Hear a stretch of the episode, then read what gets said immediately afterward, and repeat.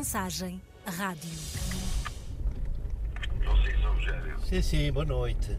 Olha, já estou aqui na Rua do António. Rogério é Rogério Roque Amaro, economista de formação e com uma vida dedicada ao trabalho de inclusão da comunidade cigana na sociedade portuguesa. Você está ao fundo da rua ou está ao princípio? Estamos mesmo em frente ao António. Eu não sei qual é a porta do António.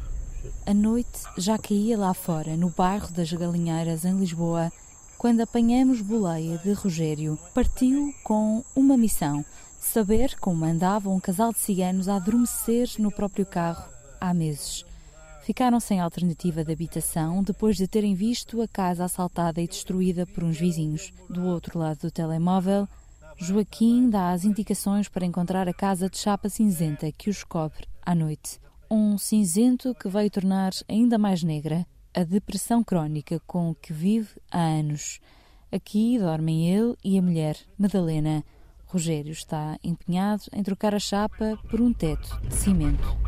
Pronto, lá vou ao caminho. Mas pronto, já vou. Sim, Sr. Rogério. Já, de- trabalho estamos a dar. Não, não, não, não tenho que ir, desculpa. Eu quero é ver-vos bem. E quero ver-vos na casa. Espero que agora a vereadora resolva o problema rapidamente, está bem? Pronto.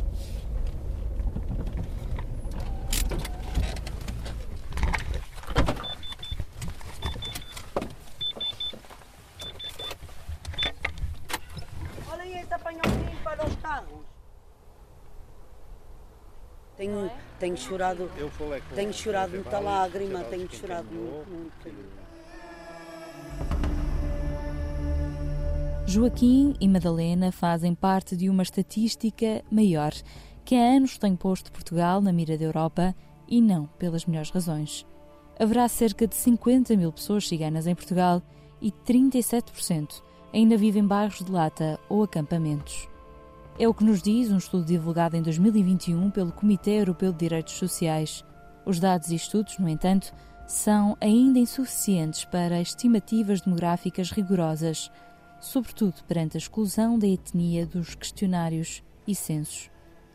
Rogério Rocamaro conhece todos os números, mas não é a contabilização que o preocupa. Há anos que estuda como ser cigano em Portugal é sinónimo de viver sob grandes preconceitos que desaguam na pobreza, tantas vezes extrema. Um povo historicamente nómada com tradições que contrariam o do mundo ocidental, as roupas escuras e os cabelos compridos, a privação da escola para as meninas a partir de uma determinada idade, os casamentos precoces e combinados. Ganharam fama de violentos, ladrões, pessoas de cara séria e pouco trabalho. Tem havido evoluções, as pessoas não, as pessoas não fazem ideia, ainda pensam nos ciganos como se eles estivessem ainda. É achar que o bom cigano é o, bom- é o cigano que, se- que é igual a nós. Desde o tempo dos reis que vivem uma história de perseguição em Portugal, o país já não é um reinado, mas trazemos de lá de trás todos aqueles preconceitos perante o povo originário da Índia que se espalhou pelo mundo. certos, em certos eh, aspectos. Olho para a minha mãe, minha mãe está assim, como aquela senhora, eh, num táxi. Eu mandar parar o táxi e a minha mãe tinha uma- um saquinho na mão e quando a minha mãe chega perto o táxi diz que já não pode ir. A mim também já me fizeram isso muitas vezes. A alguns metros do carro em que Joaquim e Madalena se preparavam para dormir estava Soraya Corneta, 28 anos. Apontada como um exemplo para as mulheres da comunidade cigana, há anos que Soraya aprende como emancipar uma geração sem ir contra as tradições ciganas de que tanto se orgulha. Ao contrário da maioria das meninas desta comunidade, seguiu os estudos, ainda que com precalços, até chegar aos dias de hoje, feita aluna universitária. E basta conhecer a irmã de 37 anos, que se senta ao lado dela, para sabermos como Soraya representa um salto quântico na família. Foi a primeira das meninas a passar do quinto ano de escolaridade. Olha, há aqui uma coisa interessante que, que mudou. Põe para de pé, Soraya. A roupa. Pois. Mas, mas há, eh, repara uma coisa aqui interessante. eh, Estão aqui três gerações. Completamente diferentes. Tem é, mas isso, isso é, é a mudança que está a ocorrer. Rogério Rocamaro lembra os ciganos como parênteses da sociedade, deitados à margem e sobre os quais é sempre necessário explicar antes de mostrar. Não foi diferente com Soraya. custa, já me aconteceu com uma professora, já me aconteceu com uma professora desvalorizar aquilo que eu era e no sítio onde eu estava. De que forma? De que forma de atender os outros que estão ao lado e a mim não. E o porquê.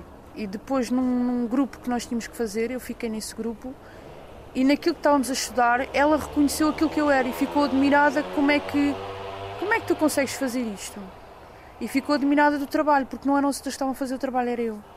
E então aí, a partir desse dia, ela valorizou e começou-me a tratar totalmente diferente daquilo que me tratava.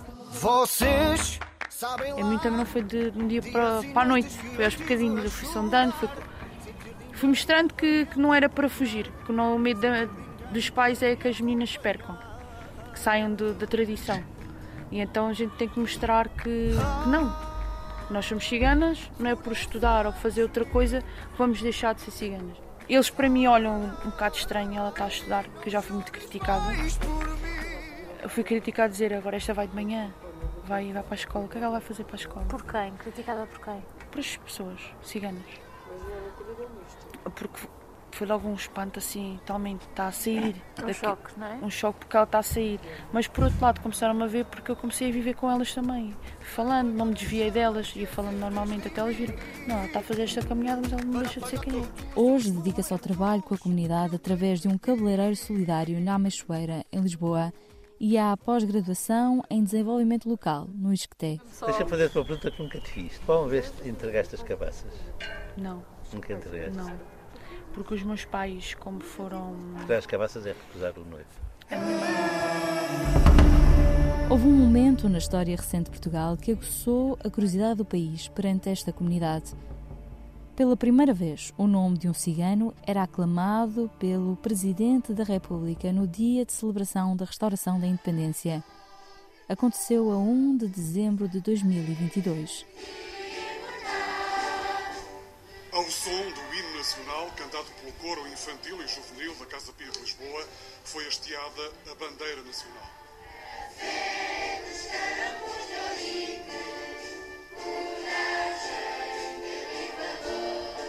Ao som do hino da restauração, foi hasteada a bandeira da restauração. Numa nota publicada no site da Presidência da República, Marcelo Rebelo de Sousa lembrou os muitos cidadãos de tantas origens que participaram no movimento revolucionário que culminou, em 1640, na restauração da independência. Entre os que ajudavam a travar as tentativas da dinastia filipina de anulação da independência do Reino de Portugal estavam o cavaleiro Jerónimo da Costa e muitos dos outros 250 ciganos a servir nas fronteiras mas a história antiga já foi contada num outro tom. Houve tempos em que encontrávamos ordens de serviço da GNR para que ciganos fossem vigiados 24 horas por dia, uma diretiva revogada nos anos de 1980. E terá sido Portugal a primeira nação a recorrer à deportação dos seus ciganos para as colónias ultramarinas, uma forma de expulsão. Só em 1822 é que os ciganos puderam de facto alcançar a cidadania nacional. É, isso está estudado até na antropologia, até com outros povos que também tiveram situações parecidas, ou seja, foram, foram perseguidos, foram discriminados, foram postos à margem, não é?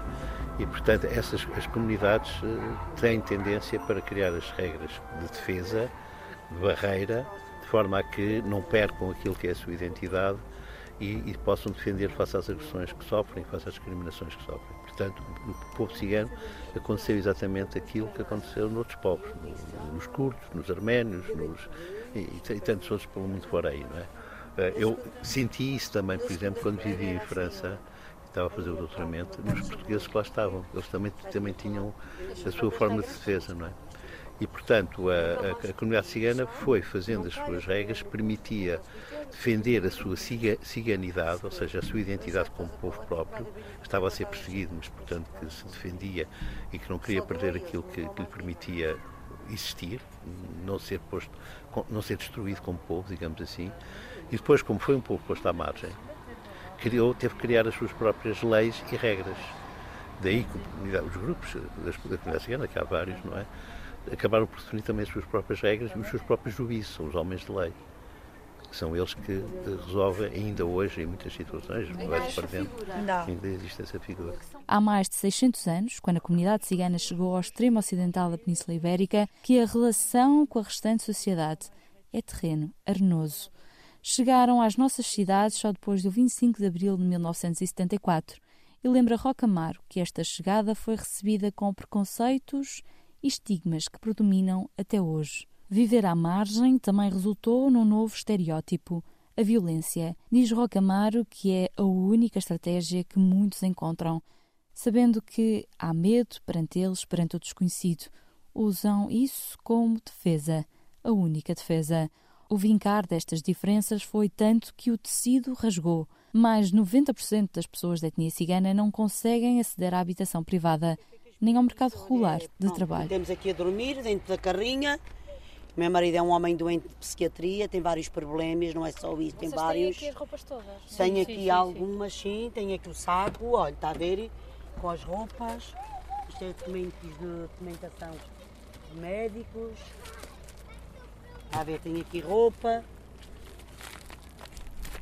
Tem aqui isto é os casaquinhos dele quando está frio, está a ver? Olha, aqui são roupa, roupa minha, olha, camisinhas Com a de pandemia de ouvido. Covid-19, foram dos mais fragilizados. Com o fecho de feiras, perderam os seus rendimentos e não foram criados apoios estatais que os cobrissem, ao contrário do que aconteceu noutras áreas e setores comerciais. Para muitos, restou apenas o rendimento social de inserção, esse que se provou nos últimos tempos ser um mecanismo de apoio à educação de jovens desta comunidade.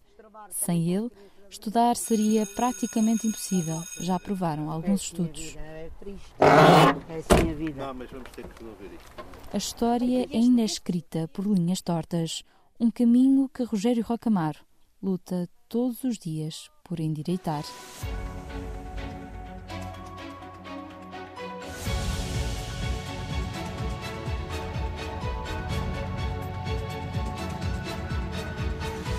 A mensagem rádio.